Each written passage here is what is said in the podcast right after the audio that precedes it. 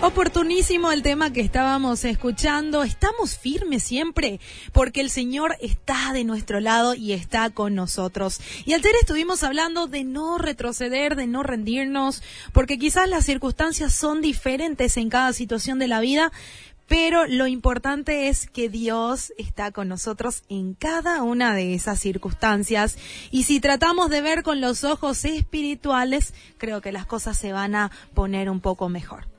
Sabemos que las promesas de Dios nos causan esperanza y es una esperanza cierta que no falla.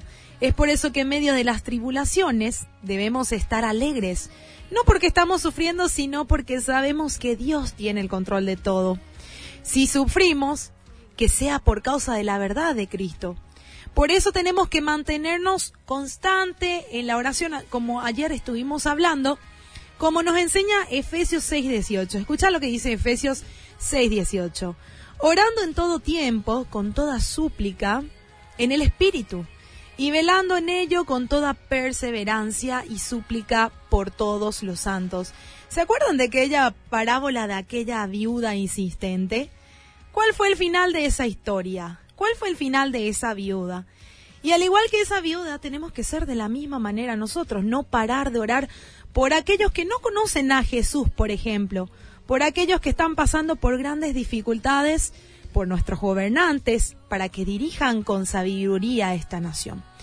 Sabemos que la oración es la herramienta principal para lograr enfrentar todas las situaciones de la vida con sabiduría, con la guía del Espíritu Santo.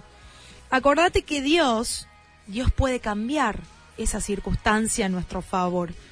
Por eso es, el, es que el Señor Jesús nos invita también en su palabra, en Mateo 18 y 19, si dos de vosotros se pusieren de acuerdo en esta tierra acerca de cualquier cosa, atiendan, cualquier cosa que pidieren, le será hecho por mi Padre que está en los cielos.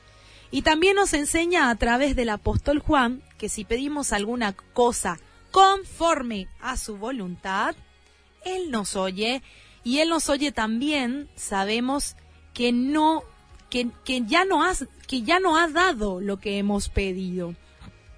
Así que si estés orando por una circunstancia difícil o por una persona que quizás imaginas eh, que necesita, todos necesitamos de Cristo, pero hay pues personas que pensamos, no, yo dudo de que esa persona pueda llegar algún día a los pies de Cristo. Es importante que nos veamos a nosotros mismos de repente. A mí cuando cada vez, cuando, como cuando yo pienso y quiero decaer en mi fe y pienso que una persona no puede estar a los pies de Cristo, viendo que está necesitando, yo me acuerdo nomás de cómo yo estaba, en qué situación y de dónde Dios me sacó.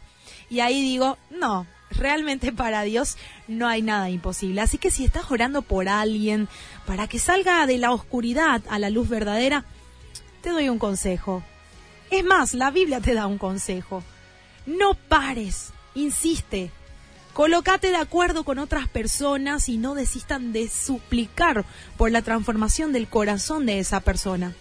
No retrocedas hacer todo en tus propias fuerzas, sufriendo o lamentando. Mejor cambiemos ese sufrimiento, ese pensamiento, ese lamento por oración y por palabras de bendición.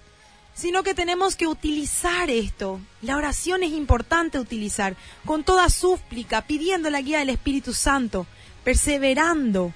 Y dice que a su tiempo vamos a cosechar si no desmayamos. Así que te animo, mi querido oyente, mi querido oyente, fuerza. No se dijo que iba a ser fácil, pero también se dijo que para Dios no hay nada imposible. Así que no retrocedas, no te rindas.